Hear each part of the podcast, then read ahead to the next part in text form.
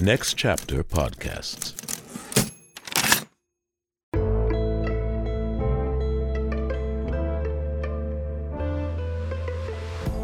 Hello, everyone. Welcome to another exciting episode of How I Got Greenlit.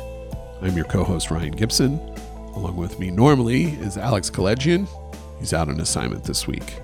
Today's conversation is with Tze Chun, executive producer, producer, and director. He has a new show coming out called Gremlin's Secret of the Mogwai. Enjoy the conversation.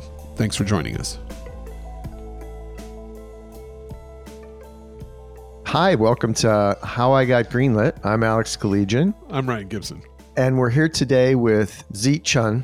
Tze is a writer, director, pro- and stop me if I'm wrong. Writer, director, producer, visual artist, novelist, graphic novelist. I saw an editor too. Editor. Yeah. Uh, born in Chicago, which should be first in my in my. Absolutely Midwest boy. Like that. executive producer, Holy shit. creator, showrunner. Have we missed anything? Tell me you act in your stuff, and then we can make fun of you. Do you put yourself in at I least think there's a one little scene? over. Some of that stuff is overlapping. Oh, that's a little stop over. it. yeah, tell it to your checkbook. Okay, those are line items. No, but seriously, fun. Really, I mean, I can't wait to talk about you because you have such a fun, interesting journey, and I and we all have, and everybody seems to. And I'm wondering if you meant to, or it just happened, and like where it all sits with you. I mean, you've done some really incredible stuff. Huge fan of uh, your show Gotham. I'd say that's probably what most people know in terms of TV stuff. Um, but uh, you're a you're a you know respected indie filmmaker. I mean, Children of Invention got a huge praise uh, from many many many film festivals. Premiered at Sundance, won Newport. Um, and then you went on to do a lot more indie stuff, but also mainstream stuff. You're you're about to come out with uh, the Gremlins uh, TV show on HBO Max, and by the uh, by the way, a title close to uh, Alex and Oh, we, heart we love it. It's brought. It's come up like five times, in six times. I think it's just episodes. it's people of a certain age. It's become like a genetic to, to, to us. Um, but and and then I I can't wait to hear more about uh, I'm a Virgo. Uh, Oh, your yeah. newest thing. Yeah. Tze, uh, usually, you know, we start off, you know, with all these accolades. I don't even know where to start. I'm in such a whirlwind. But uh, how, uh, you know, how did you did you have a love for this stuff early on in life? Is this Well, you know, one of the things I wanted to say was um, I was really excited to be on this podcast because uh, Project Greenlight was really meaningful to me um, when I was coming up. It was um, real. It was, you know, I, I don't think that people who are starting in film and TV right now realize how hard it was to get information back in the day. Um, I remember just like you know reading like Filmmaker magazine, Movie Maker magazine, anything that I could get my hands on about production. And Project Greenlight was such uh, an incredible learning tool. I mean, I had it recorded on VHS.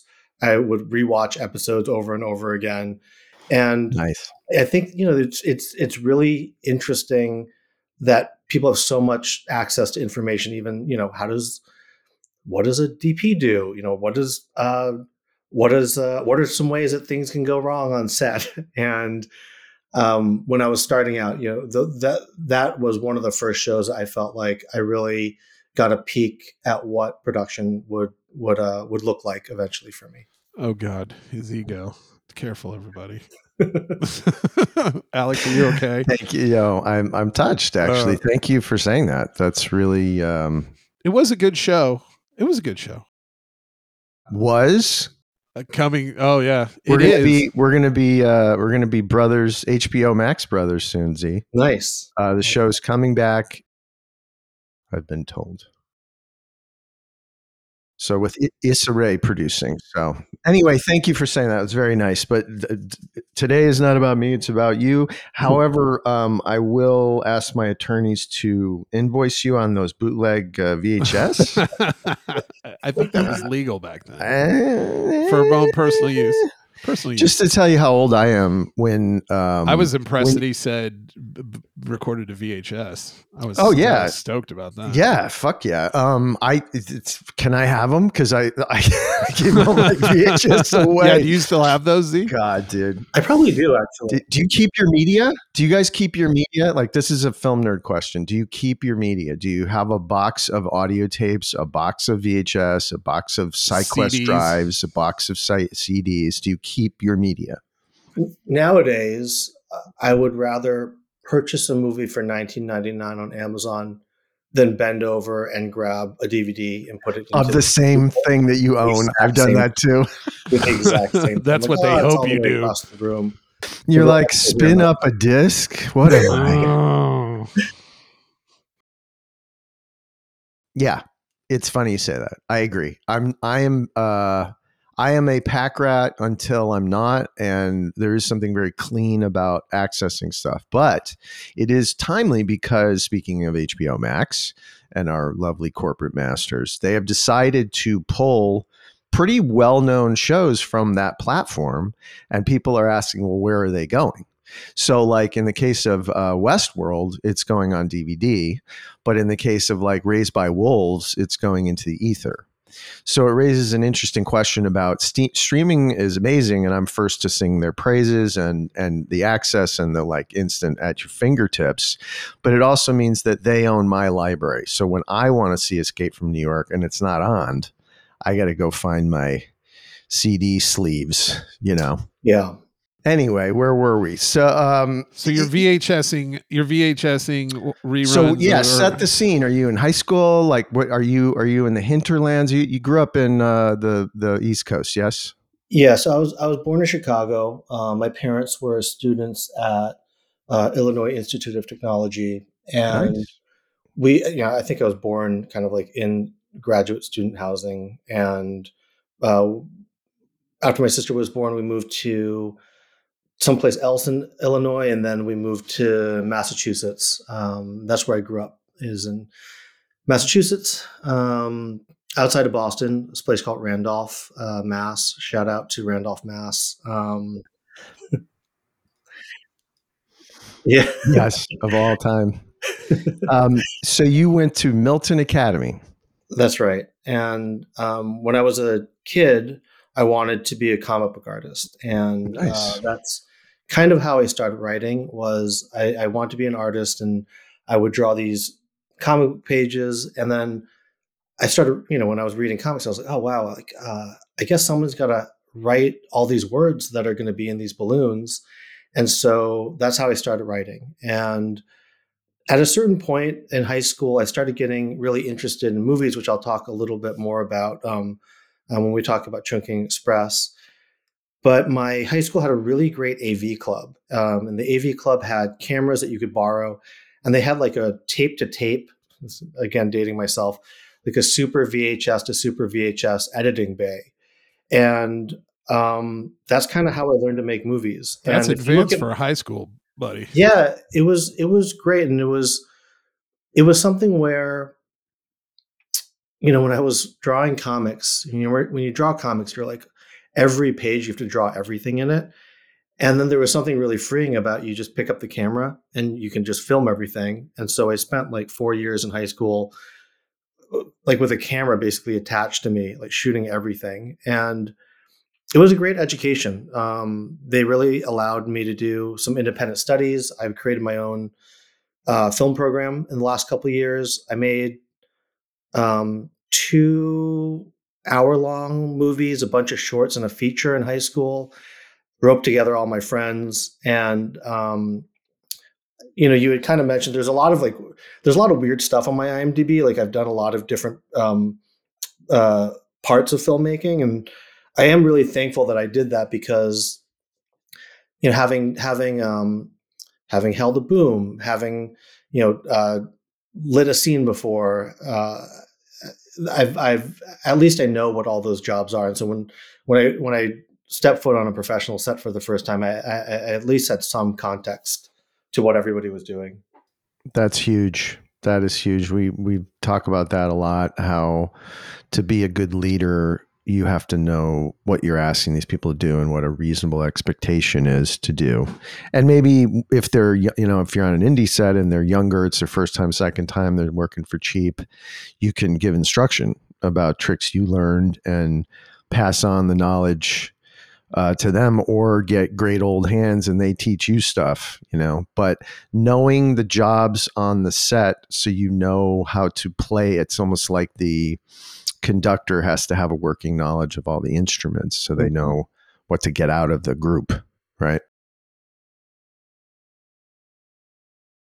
So you had the hunger. You were making short films. You were recruiting your friends.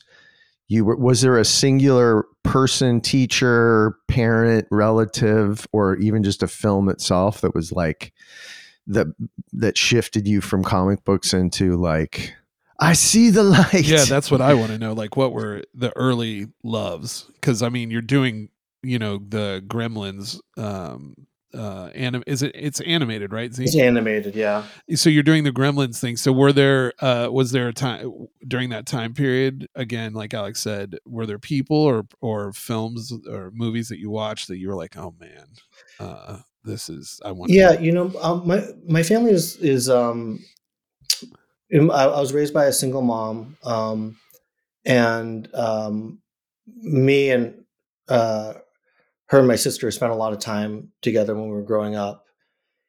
You know, she was always working, but uh, she had a really interesting upbringing, which was she was a, a orphan uh, who was, you know, kind of traded hands a bunch of times, went to a bunch of different families, and kind of grew up without a family. And so when she had me and my my sister, um, it kind of felt like you know, looking back on it, I, I, can kind of see that that was the first time that she really had a a family to call her own, and we had a very um, and and I, this is a very roundabout way of answering your question, but um, we kind of had an atypical upbringing compared to other kind of more you know the the the type of upbringing that a lot of Asian American kids talk about, which is more kind of like um, elusive parents, uh, parents that didn't really um, show affection. My mom was always very affectionate to us, and she also uh, did something that was very different than the kids around me. I think uh,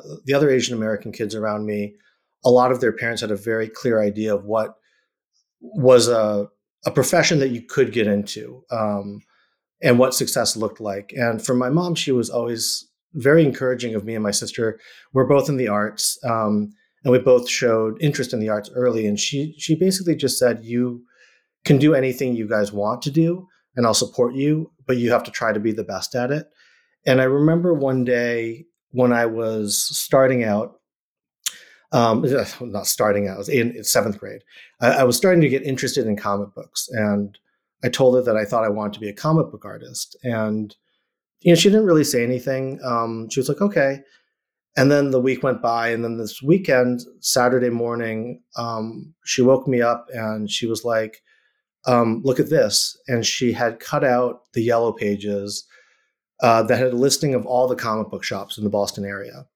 And she just took me to every comic book shop um, over the course of a whole day. Oh my! And she knew that I was interested in it, and she was just very encouraging of uh, that excitement. And she was also a big lover of movies. Um, one of the things I think is so touching about her story is when she was a kid, you know, she never really had parents. And she said that the only time she ever felt the embrace of an adult was when they would go to the movies in Singapore and you didn't have to pay for a kid's ticket as long as they sat in your lap. And so that's the only time she ever felt that an adult would like hold her is in a movie theater um, and i thought that that was really interesting because when we were growing up she always her her biggest joy was bringing us to the movies and i rem- remember even one spring break you know kids were going going skiing or whatever and she was like uh, you guys want you guys want to rent like three or four movies a day and just watch those movies all day. And so we, we we stayed in for the whole spring break. We watched like, you know, 30 movies. And it was awesome as a kid to just be able to do that. And every day you go to Blockbuster or Hollywood Video in the morning, you're like, she's like, what movies do you want to watch?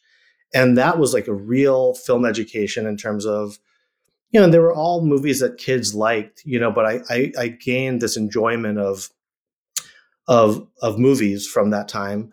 And I think that that kind of informed why I wanted to make movies when I started, um, when I kind of, uh, when I, when I started high school, basically, I, I made that transition from wanting to be a comic book artist to wanting to become an independent filmmaker. That's such a cool story. Uh, really. Yeah.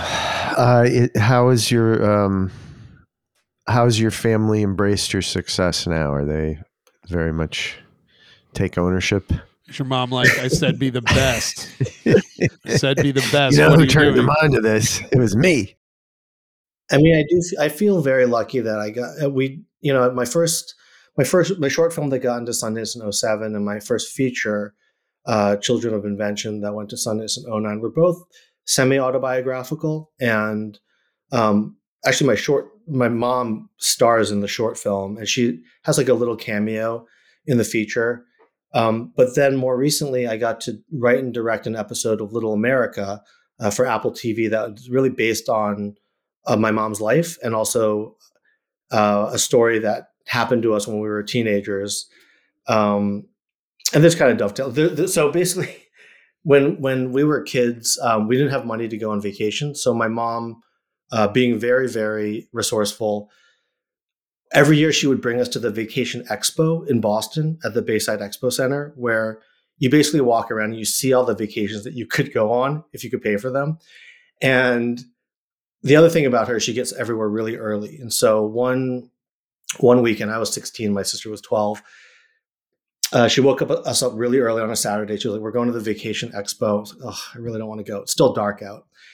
And she drove us there, and we were so early that the only people there were vendors. And then there was a freak nor'easter, so um, everything was snowed out. But because we were there, we were like the only like um, you know uh, people who had paid to like get into it. Everybody else was just a vendor with their booth set up, and my mom was like, um, "Let's enter all the raffles." And and we won a ski vacation, a timeshare, and a luxury cruise. And two of those things were scams, but the luxury cruise was real. Like, and it was it was so funny. It was me, my mom, my sister, and we had won like a romantic getaway for two. Luckily, our car had been T-boned like a month before, and we had the insurance money. We paid for my sister's ticket. That's, that's a rare. That's a rare sentence that you, that you rarely Luckily- hear. Luckily, we got Luckily, we T-boned. got into a horrible car accident. Yeah. with my Toyota Corolla. Sorry to laugh. No, no, it's funny. It's like It you- is. It is funny. It is funny. Um, And then we got one on this luxury cruise, and so the story is about uh, the, the episode of Little America, which is um, streaming on Apple TV Plus, is about that time in our lives, um, and also has flashbacks to my mom's childhood. Um, it's kind of about you know she's watching her her kids grow up, um, and it's also about like letting go and you know what happens when your kids are becoming more independent. The winner of the grand prize Alaskan cruise is I Wang. Family Uh, yes. About Tintin. We see a sunscreen. Yeah, the skin cancer. I already have sunscreen on. Um, but I felt really lucky that we got to make that episode, and um, Angela Lynn, who played my mom, got to hang out with my mom a bunch and talk to her about you know what that time in our lives was like.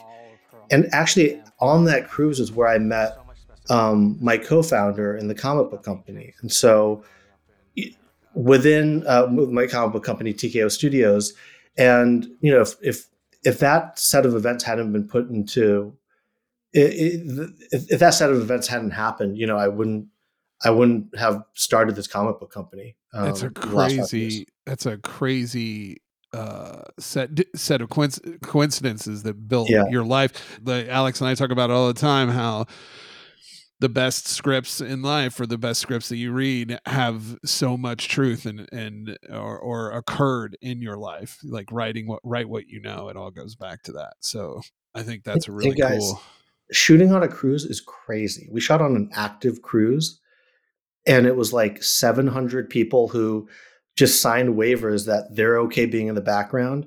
and it was four days of running around um, with our cast and crew on a live cruise ship where, um, you know, starting from 10 a.m., people are getting like progressively drunker until 4 p.m. Everyone passes out for two hours, and then they come back out for dinner, and then it's wild. Like Siesta. it's also hallucinatory. I mean, we we did it was a two day cruise to the Bahamas, and we did it twice just so we were, could shoot for four days. And I was on the cruise for so long, I knew what song was coming up next on the playlist. Oh wait, it's on loop. That It's music is loop. pre-programmed. it was on. Oh my god, I did not know that. Did people in the background start like just staring straight down the barrel of the lens? Like, did you get? Hundred percent. Hundred percent. That's the dark side of like Cause so for the indie filmmakers out there, like you don't realize how expensive crowds are. Like people cost money. And when Yeah. you get extras, you're like, oh, extras, whatever, they're free. No, they're not free. They cost a lot of money because they actually know what they're doing and they take instruction. When you when you when you do what Tze did and what others and we my, Ryan and I have done is you're like, look, there's a crowd of people. Just you know, get waivers. That, that'll be like instant, like you know, uh, uh, resources and scale to our film. And it's like, yes, but it comes at a cost. a high, Because they price. don't know what they're doing. They make noise. They look at the camera. And they add- address you directly. They yeah, add it on alcohol, on add alcohol to that. plus mix. alcohol plus like closed environment plus you know all the inherent risk of an actual boat at sea and it's just yeah it's a lot I mean, it was all you can drink cruise. I mean, there were. Oh my god! I remember asking these two ladies what they were drinking, and they were like, "Oh, you get, you got to get this. This is the 24 ounce Long Island iced tea. Which, if you've ever made a Long Island iced tea before, uh, it's like 80% booze and then 20% sugar. I mean, it was. I watched them make it. It, took it took the guy like you know two minutes because he was just pouring. Was it was it served in like a, a tube, like a large, uh, you know, um, uh, an iv bag yeah, it's, Oh, it was it- it served was- in a bag. it was the best. It, it was served in a like a margarita glass, like an oversized margarita glass, a, yes had a, a a lid. bowl like a lid on it, because they're like, we don't trust that you're not going to spill this. yeah, you're gonna you're gonna make a mess. if you don't early, you will by the end of this drink. you're gonna get the seagulls drunk just don't spill one way or the other. So so you're you you go to the storied academy which um apparently fueled some of your writing right you wrote a spec about going to a, a private academy sort of that world that you grew up in Probably. I've written a lot of spec. I'm sure I did at some point. and um so and that led you to columbia were you uh did you look at other film schools did you what why did you pick columbia Um, I think I wanted to be in New York, and Mhm. um, you know that's where all my filmmaking heroes were. And I had visited New York a couple times. I actually, um, in high school, I took the bus up to go watch Happy Together, um, another Wong Kar Wai movie, because um, you know they just weren't showing, and it wasn't showing in Boston. And I was just amazed by the f- film culture in New York. Um, it felt when I visited that there are like art house movies on movie theaters on every corner and um yeah i just i just felt like new york it was one of those things where i had just all through high school read about new york filmmakers so i was like okay well if you want to be a filmmaker you have to move to new york it just seemed i i, I just thought that was what you had to do Nice. Yeah, of course. Um, I'm a NYU guy, so I get it. And you were undergrad, grad?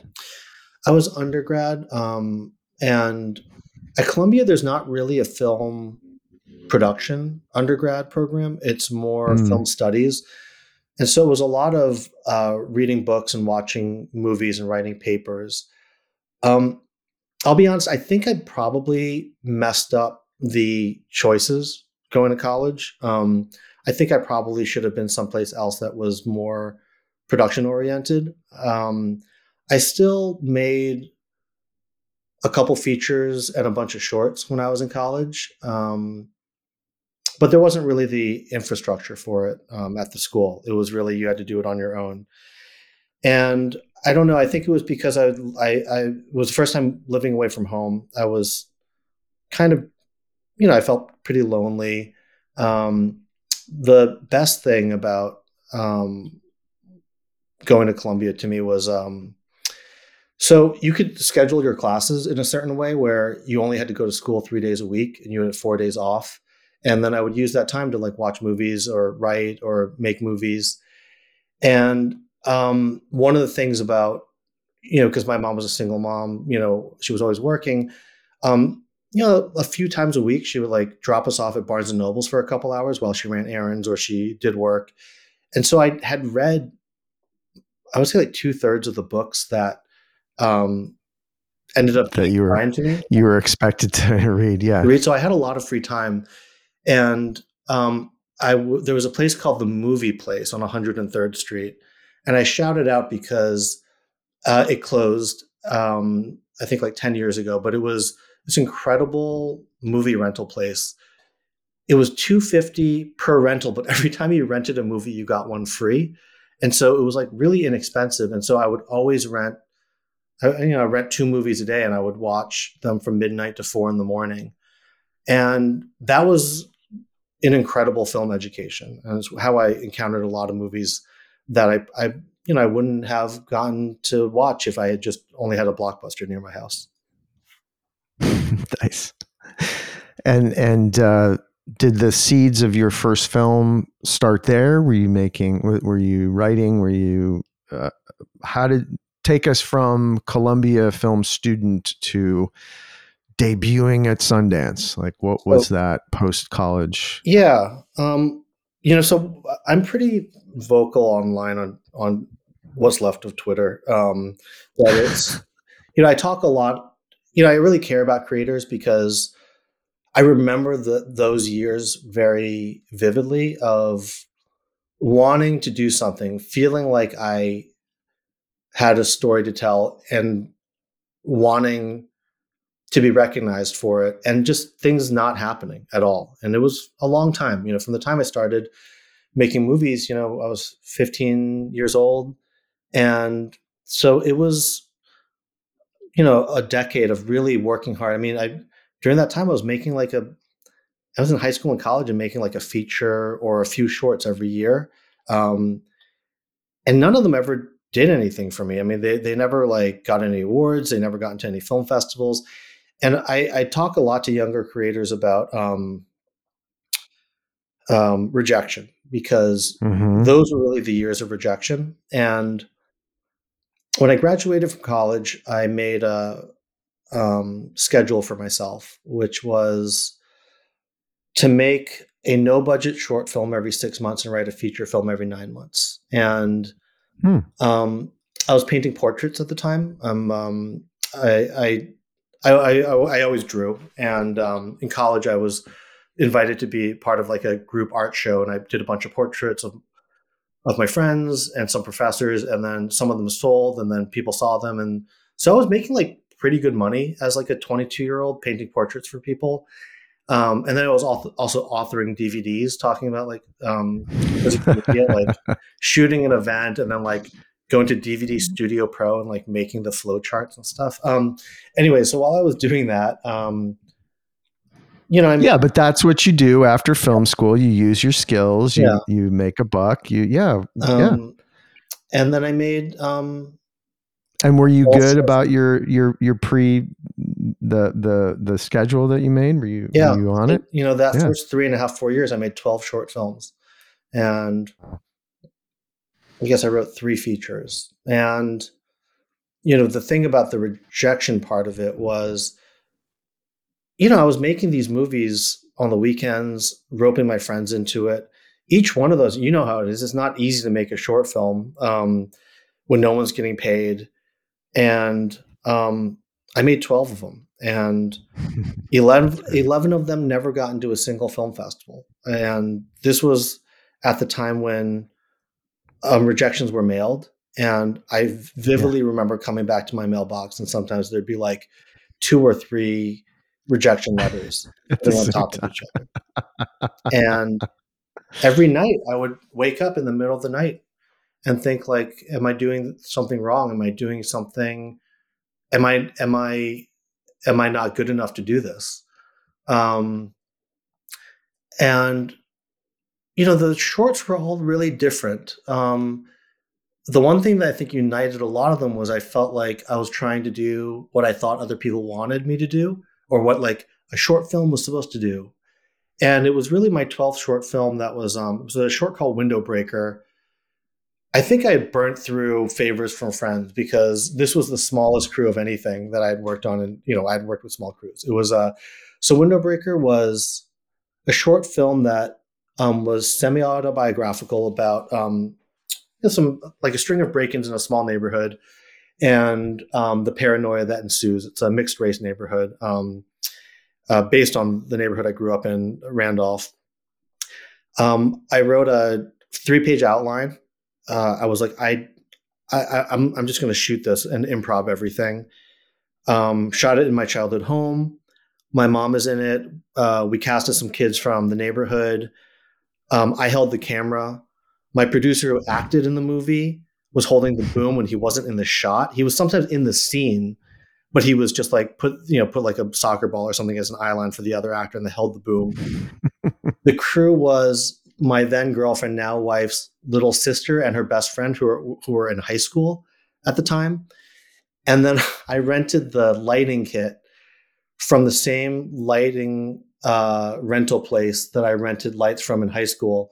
The lighting kit was seventy dollars for the weekend, and we shot it on mini DV for six hundred dollars, uh, and it got into Sundance. Um, but it was um, it was like it was the first time where I was like, I want to just try to make a movie, feeling confident that I should just do something that felt right as opposed to what other people wanted. Um, and um, so the first time you yeah. believed in yourself is when it happened.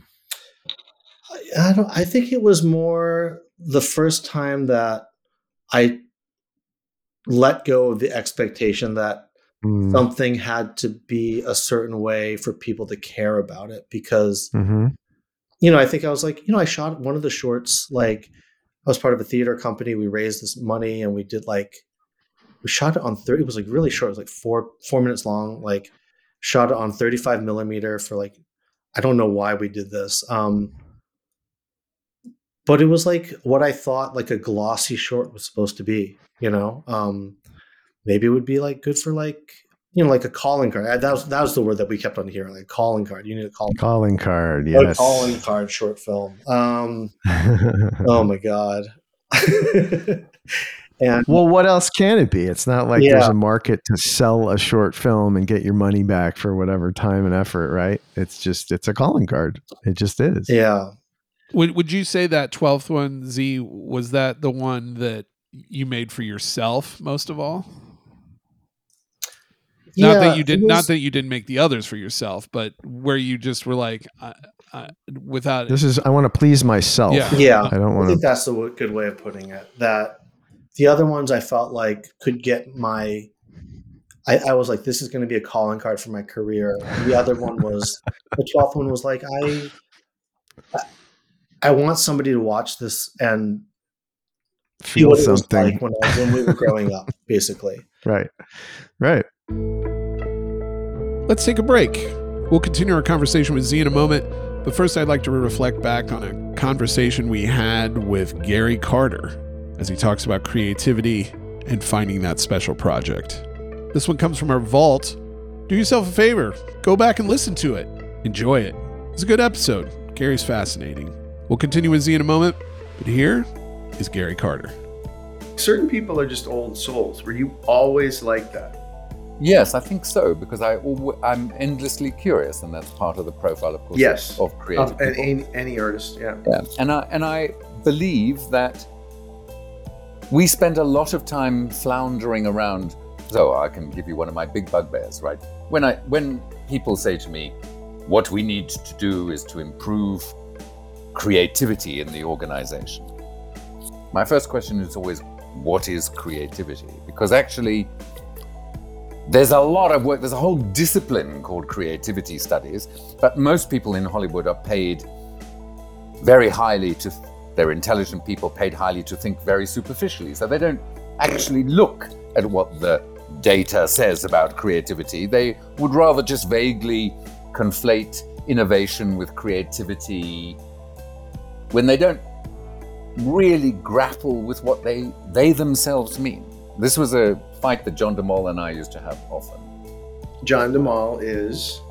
Uh, so, John de Mol is the founder of one of the two founders of the mighty Endemol, and as it were, the man behind Big Brother, and a very significant person in my career, and the dominant uh, media mogul of the Netherlands and, and in part of Europe. So I'm sure he'll crop up in the conversation. Probably we, one of the heads on the reality Mount Rushmore.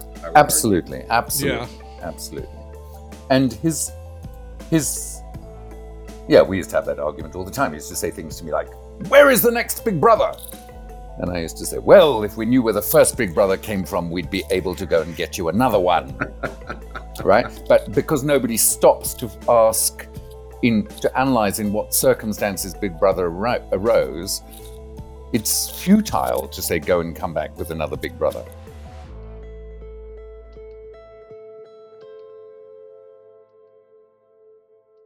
I, I think one of the things I noticed when we first got to Sundance, because you know, there were there were I can't remember maybe 60, 70 shorts. Um, so I became friends with a lot of the other shorts filmmakers, and I think that there was a perception among a lot of them that this was it, that it was going to be coasting from from here on out. But I think the second that I kind of landed in Park City, and um, nobody really wanted to talk to me, even though I had a short Sundance.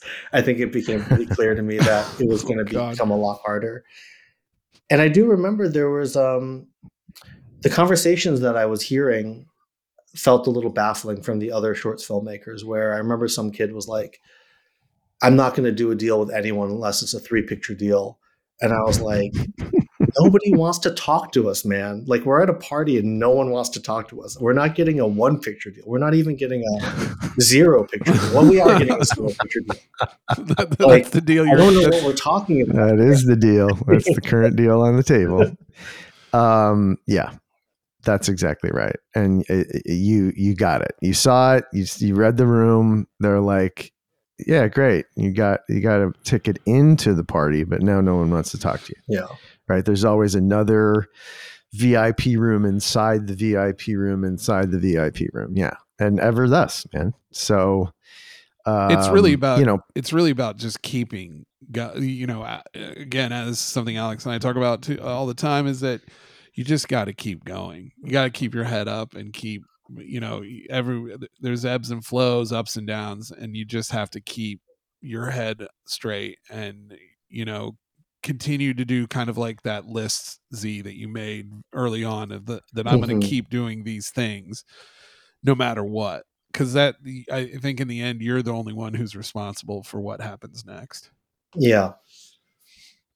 And that's a big part of it. You know, it's not like people are trying to keep you out, but especially in Sundance these days, and not to, I'm not talking bad about Sundance, but it's a different culture now than it was, you know, 20 years ago, even. Uh, and I I, th- I think it can be really hard for someone. Well, juxta. Well, hold on then. Juxtapose. So that was your first Sundance experience with a short, and then but then you came back and premiered your feature there. Yeah, so yeah, right. Something you derived something out of that experience, or you met some people, or you learned maybe more about what they were looking for on a feature side. I mean, what was the what was the uh, takeaway? Yeah. Just you got to work harder or just well, dumb think, luck. You know, I think I wanted to make sure that if I was, I think I had a good gut instinct of, I think I've had a good gut instinct in my career about survival and how to change my perception of what I should expect. Very, mm. and I think the second I landed in Sundance, I was like, first off, it was still a dream, you know, to be able to have my short film at Sundance. It was the thing that I had been working towards for you know like a decade. Um, finally had my calling card, um, mm-hmm. and I.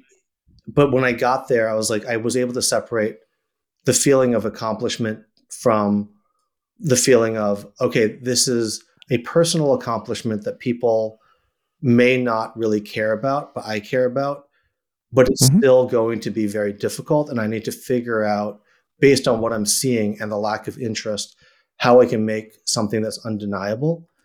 And oh, I did that basically by um, writing something that was a scaled up version from Windowbreaker but my first feature the the budget was $150000 and i thought i was going to make it for $25000 um, i thought i was based i mean i did like baby kindergarten math in my head and i was like well uh, my 12 minute long short film was $600 you know like i just have to multiply that by whatever you know and i met with a couple producers actually one of the great things about um, um, the indie film scene at the time was that you know th- there's still like a lot of support systems.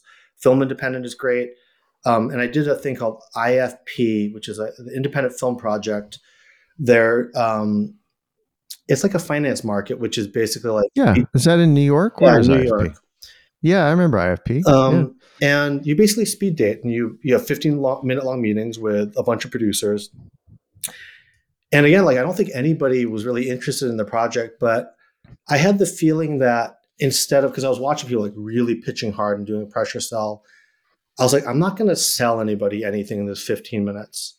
I want to find out as much as possible about everybody I'm meeting with.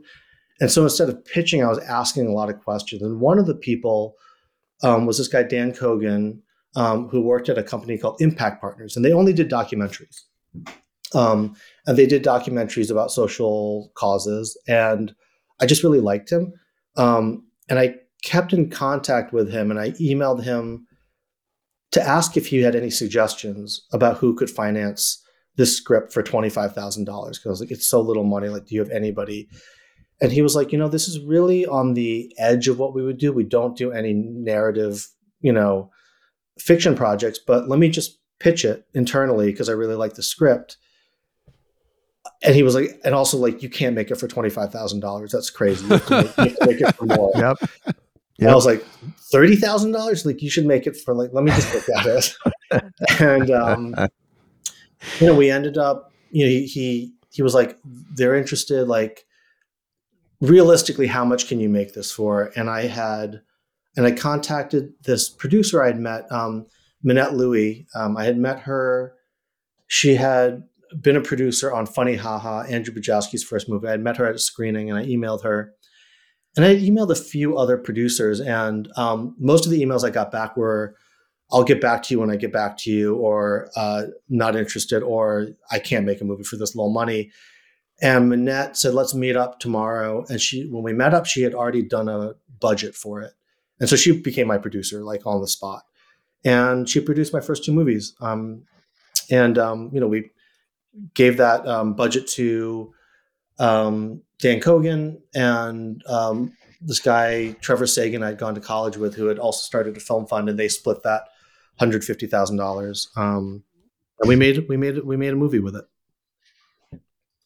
Very cool. Yeah. Real cool. Um, and how did that feel after all those rejection letters? Your your your feature got into like 50 of them and like won a bunch and like was that a great like oh i've solved the code or yeah was it so far or, later that you're like ah, or, whatever or, or more speci- or more specifically would you say that was a greenlit moment for you Tze no i do remember that moment when they were like well it didn't feel real I was well, like, yeah. that, that's a good sign. Mo- that the, you're making a movie, and I, I immediately thought in my head, the hundred ways that it could fall apart. Um, every day, every hour oh, of every good. day. but you know what was the most satisfying? You're reminding me, Windowbreaker got rejected from 25 film festivals before wow. it got into Sundance. So we did our world premiere at the Long Island Film Expo, and then we got into um, Woodstock, and then Sundance was the third film festival that we went to. And luckily, Sundance didn't have, um, for shorts, they don't care if it's where you premiere. Um, and then the next year, Windowbreaker got automatically, we got like email acceptances from a bunch of film festivals that I had applied to the previous year that I did not apply to the next year, just saying that Windowbreaker had gotten in because it um, had played at Sundance. So a bunch of the festivals that had rejected us then let us in, which I thought was very satisfying. So you you you're drawn to so I love your logic because I was also a failed comic book artist, which is wait a minute, I got to draw the same goddamn alley for Spider-Man again. I just want to draw Spider-Man, right? so shooting is a lot easier than drawing the same alley six from six angles. But you mix it up throughout your career. You go back and forth from live action to animated, which is certainly labor intensive. In fact, you could argue more so than a comic book because of all the elements and animation and movement and the 10 out 10,000 other degrees of difficulty. Um, do you have a preference to live action or animated now or do you like them for depending on the project like the animation imperative that you can get a bigger idea or crazy or fantastical stuff. I have a follow up after this too. I have to ask. So sorry. Yeah, you know, I think for me, um, it's really project by project. I do feel very lucky that I really, I really like the all the different parts of the process of filmmaking, um, from you know brainstorming to writing to production, feedback notes. Like I really do like all the. Oh, you you like casting because you can stay on the line after we're done recording and deal with our casting bullshit that we got to go back to after this. Um, it's funny that you mentioned the casting thing. I did. I made one change in casting that made me enjoy it a lot more, which which is not use any sides that are from the actual project. Ah, uh, yeah. To write new scenes because it used to be that um, after hearing a scene written, uh, you know, read twenty times by different actors, um, you would start to i mean i would start to lose my mind um, and i would never yep. be able to to look at that scene again um, the same way and um, when i made that change i, I actually I, I, did enjoy casting a lot more so you write uh, rather than say like here's a scene from casablanca you write uh, the char- you write other supplementary scenes with the characters uh, that you know will not be included yeah okay yeah. Nice. I mean, it's like it's kind of a lot of work, but I, it's. It to me, it's less work than um, being mentally destroyed after hearing a scene that you wrote. Read. You know, I actually love that. I, I, let me, I let me, let me rephrase if the early, early stage of casting, where it's more about the business side of casting, if that makes sense. The um, what is the value yeah. of the actor? Um, I love casting casting with playing with different actors, seeing different styles, seeing physicality like, oh, I never would have thought of that choice. You know, that part I love. I'm saying the business side of like monetizing the casting into, well, this person's worth a million and a half and you know what I mean? Yeah. In the in the the making of the film space. What was your follow up question, Ryan? You know, since we were talking about comic books, uh, and you know, Alex, that I've been going down a comic book rabbit hole lately, trying to yes, trying to rebuild my lost. Tze, how many comic books do you own? I mean, if we were to put them in long boxes, maybe. Yep. I probably have like eight or nine, maybe ten long boxes. So nice. So, so, I have like five. So you win. So um, okay. but I also own a comic book company, and so well, I was. Damn. Tze just Tze just spiked the football. He was like, by the way, I also own a comic book company.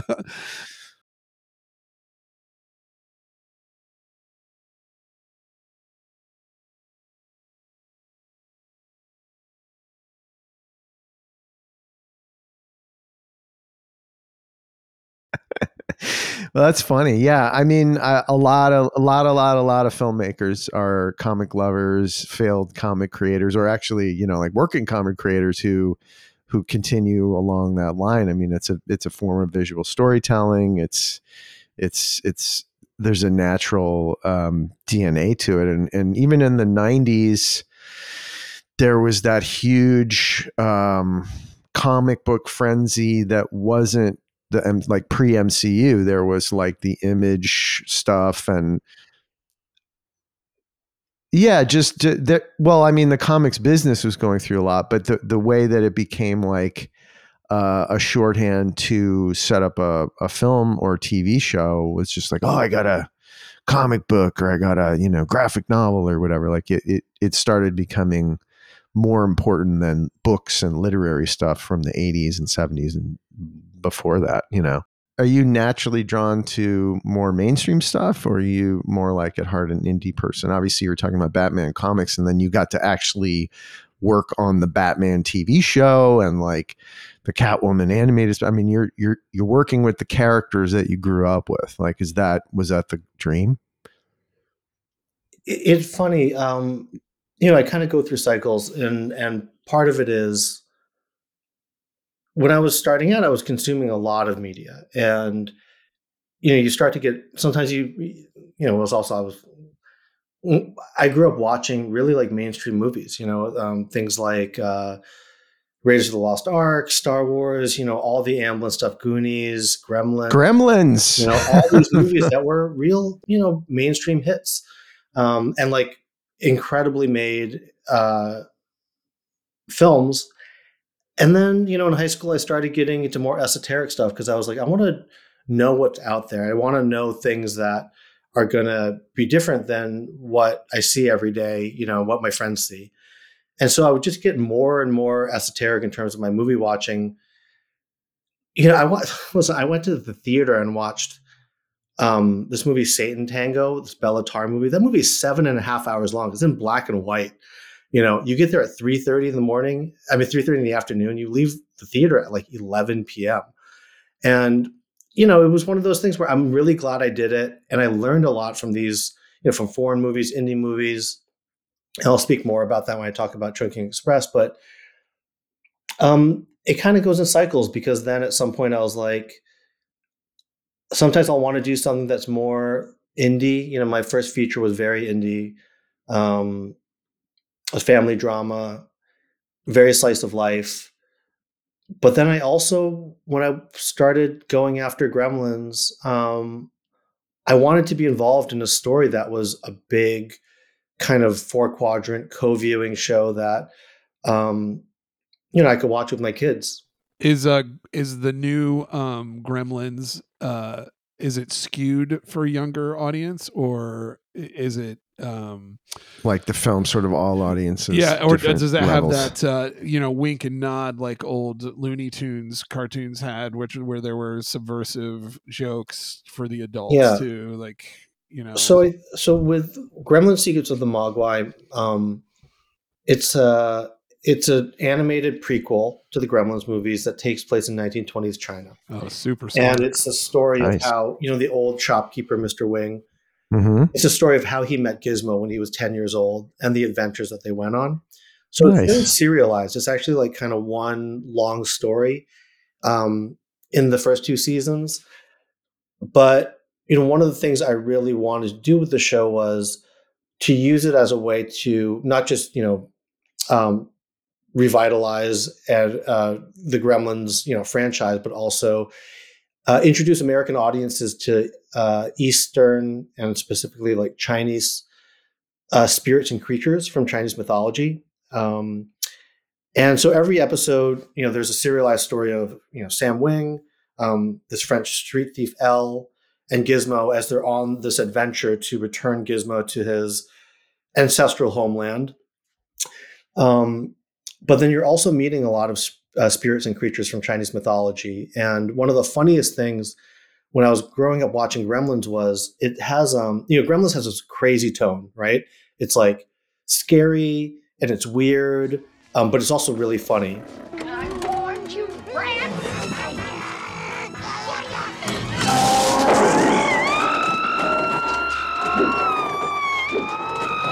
And um, that's what a lot of Chinese kind of like ghost stories are like, which is um, they're weird, they're funny, and they're really scary. Um, there's a Chinese theme park called um, Haw-Par Villa, which we, we would go to growing up, and the exhibits would instead of like it's a small world, there would be an exhibit that was like these are all the different parts of hell, and you would go in and there'd be like a some creature that had the body of a crab but the head of a man. Like it, it was terrifying, but it was also really funny. You know, it was like um, so tonally. I just thought that those two things would really mesh well together. Um, and um, yeah, the the the idea is to have it appeal to the folks who liked who love the original Gremlins movies, but also to open it up so um, people, you know, kids who have never seen it, um, the original Gremlins movies, um, can enjoy it too.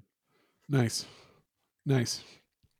I like the I like the the um, concept for the story of of the the prequel. It's it's a cool it's a cool place to go. It opens it up a bit. Are, are you? Uh, did comics get you into sort of Chinese mythology, or was that always a part of your family? Did you discover that like later in life? Because um, it is a very rich, untapped vein of like original original comic IP from you know five thousand years ago.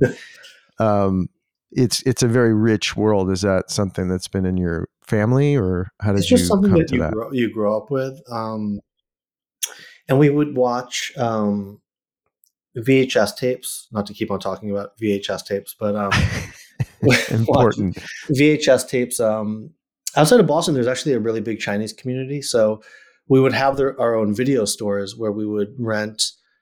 Looking back, like clearly bootlegged uh, VHS tapes.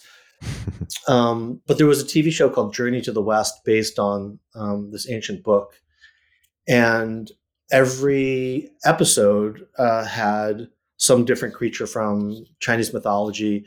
And it, actually, Journey to the West was the template that I used to to tell the Gremlin story. What is this sound from Earth? We, we don't know. All seer, all listener, find the source of this noise. Yes, Your Majesty. Basically, Journey to the West is it's like the Chinese version of the Odyssey or the Iliad, and it's about a monk who is um, bringing sacred texts uh, into India, Chinese monk, and he has to because he can't do violence, he has to recruit um, a number of warriors. There's like a guy. There's the Monkey King. It's like a big right, bearded right. guy with like a rake, and then there's like a a, a, a pig man or pig god, I guess. Um, as I butcher the book that I'm talking about, uh, uh, it's okay. drawing It's okay. inspiration from. Um, but that type of adventure where you're putting together a motley crew in order to Yeah, yeah, yeah, yeah. that, that was really the impetus for like okay i think i want to shape this pitch for gremlins around um, a structure like journey to the west because gizmo's tiny and he can't really like he can't really fight he can be resourceful but he kind of has to be protected Well, it's it's interesting. You talk about pitch. So actually, you you bring up a, a a point of sort of specificity. Is that you know there's two kinds of way to get writing work and producing work and creative work uh, that you're actually controlling the story, which is to pitch. So Mhm. one way is you create an original story. Here's Tze's new idea, new spec script, or here's Tze's TKO comic that he's bringing in the IP, and here's how to adapt it to a show. But then there's this whole other tranche, which has become more and more pervasive day by day in modern uh, filmmaking, which is um, becoming the adapter and the guardian of beloved IP Mhm. for a studio. So Gremlins is exactly that. It's well known to a certain audience. At least the name and the pop culture sort of ephemera is is is out there, but it's ripe for reinvention and sort of as you're doing like a prequelization. Um, take us through that uh, which I'm guessing would be what's your take, right? They Yeah. use that a lot. What's your take? Hey, so do you hear from an agent or a manager like, hey, they're thinking about gremlins. Do you have anything you want to go in on that? What do you think? Is that I mean, how I that starts? I do see that that there's a lot of that happening right now, and, and, and it has been going on for quite some time. I mean, part of the reason why I wanted to co-found TKO Studios, the comic book company, was you know I had pitched original ideas, I had sold them, I had gone through development with them, and when those projects died, it was really heartbreaking because I was like, Yeah. well, you know, it doesn't exist in any form except a bunch of pieces of paper in some studio vault. I'm, I'm being kind; it's not in the vault; it's in the trash can. Um, but like, I wanted to actually have things exist, And if you can Right. make it into a comic book or a book, like you know that it exists in some form, and you can have control over the way you tell that story. I mean, I remember with my comic book, um, The Fearsome Dr. Fang, um, me and my writing partner at the time, we were, we were pitching it, and you know, everybody was like, "You can't have the opening scene take place during the San Francisco earthquake. There's not the budget for it." But that's what we did in the comic, and so it was really a great way to keep control of something creatively and to, you know, allow you know for your imagination not be kind of hindered by by things like budget. Um, I do think it's tough right now. I mean, when you go out with an original idea, it's kind of like you're knocking on somebody's door and trying to sell them something that they did not know about five seconds before you know they open the door. And so Mhm. that's why right now I prefer to, if I have original ideas, to run them through TKO Studios, and then to be meeting on um, whether it's a pre-existing IP or a, a book or a um, you know something like Gremlins. Like I, I know that the studio and network um, or the studio are they want that thing to happen, and then it's a then you're fighting one battle. You know, usually when you walk in, you're kind of fighting with an original idea. You're fighting two battles. One is that you have to convince somebody that you that they like something or they want to do a show or a movie in that area, and then you have to prove that you have a great take on it and that it's undeniable and that you should be the person to do it. And sometimes I just like to fight one battle, which is they want to do something, and I want to show them that I'm the I'm I'm the right person for it. Um, and I also, you know, I I got kind of got burnt on selling stuff and not having it get made. And so for things I really care about, I, I try to run them through um, TKO Studios if they're an original uh, idea. But that's not to say that I don't love adapting uh, um, books and you know Gremlins. It really was a labor of love. Every day that I I drove to work and every day when I was driving home, I was just I thought how lucky I was that um, I was getting to do this as my job. That's yeah, exactly. I mean, uh, a gig's a gig, but the fact that it was one of your formative um, things, as you discussed, I mean, that probably really makes uh, makes you proud, and maybe even fueled your ability to get it because you had a like an inborn passion for it. You know, that I talk to creators and they're like, "Oh, there's this great gig," and I'm like, "Oh, wow, I love that comic book," and they're like, "It's a comic book? I never heard of it." you know and i'm like oh you're killing me man you're just killing me you know what i mean like you're a big gremlins fan so i love seeing that the worst is when somebody gets an ip like i mean not to tell tales this is kind of public knowledge but like take a property like the witcher you know um uh, the reason Henry, Cavill le- is leaving it is not because he doesn't like The Witcher. He actually loves The Witcher so much that he believes that the showrunners are not being as uh, he- hewing as close to the source material as he prefers. Right. So it, it's sort of a fascinating turn of events that we're in this world. I mean, how do you? Uh, I I don't mean to like say, hey, bite the hand that feeds you, but uh, how do you feel about the? Because when you started that is when this it wasn't even quite as bad as it is now but it's so it's like we thought oh well there's be more volume and more uh, screens and more opportunities for creators to do stuff. And it seems like more and more and more and more all we're being asked to do is adapt reboot readapt um, the same ip over and over. And, and they're they're eating the seed corn as they used to say in the old days which is allow us as writers and creators to give you the next Star Wars, as opposed to a, a, a constantly adapting the existing IP. How do, what is how do you feel about that? There's going to be a time where um, A reckoning. yeah, people kind of just get sick of it, you know. Mm, Um, yeah, and I also think it's a lot of it comes down to risk aversion. yeah, of course. and they know that something works or they know that something is has value as an ip and then wanting it to um you know continue on you know it's like an investment um and it's it's certainly been interesting to see what people have wanted to reboot because i think that they fall into a couple categories one is um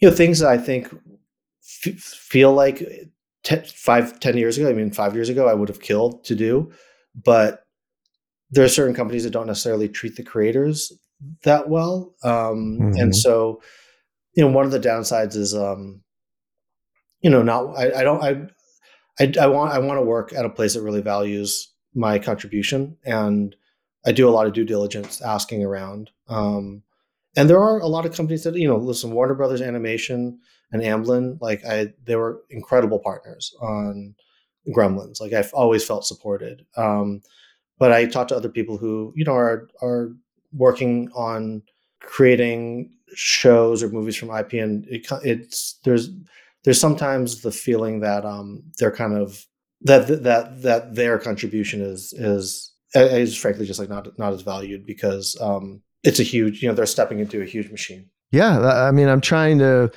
just I'm not judging. It's just that is the landscape now. Is that a real skill has to be not just are you a great writer, are you a great storyteller, but rather like are you a great brand manager? Yeah, which is like a whole. You become more of a manager. than- Yeah, it, it's like you're a caretaker, you're a curator, you're a um, protector, which means you have to develop a whole nother set of skills, which is more about business and interpersonal uh, professionality, if that's a word, as opposed to pure artist. Uh, resonating emotional stories about people and characters and situations that somehow uh, resonate with uh, the general public. Yeah, I, mean, I, will also say that on the flip side of things, um, you know, the show I just uh, I just show ran with Boots Riley. Um, you know, that was an original idea that came in through Media Res and Amazon, and it's you know, it's about a um,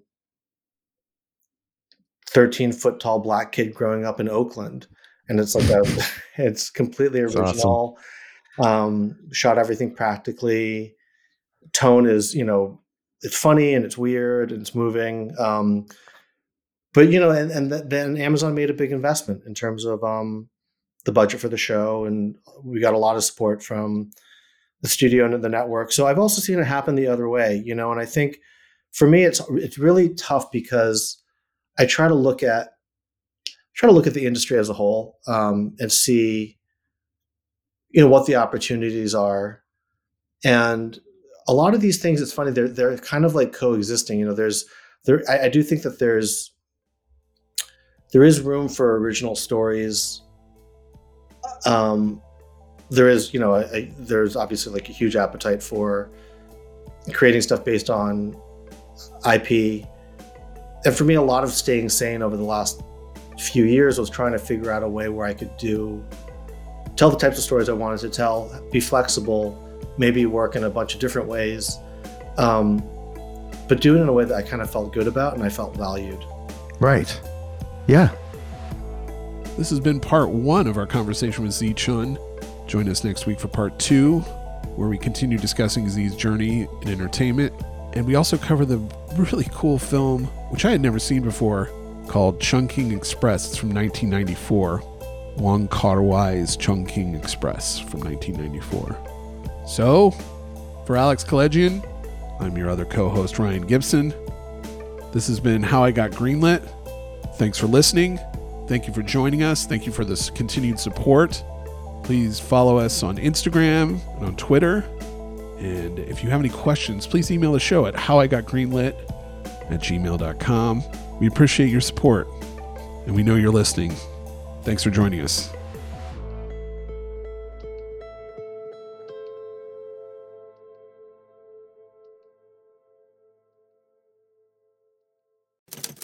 Next Chapter Podcasts.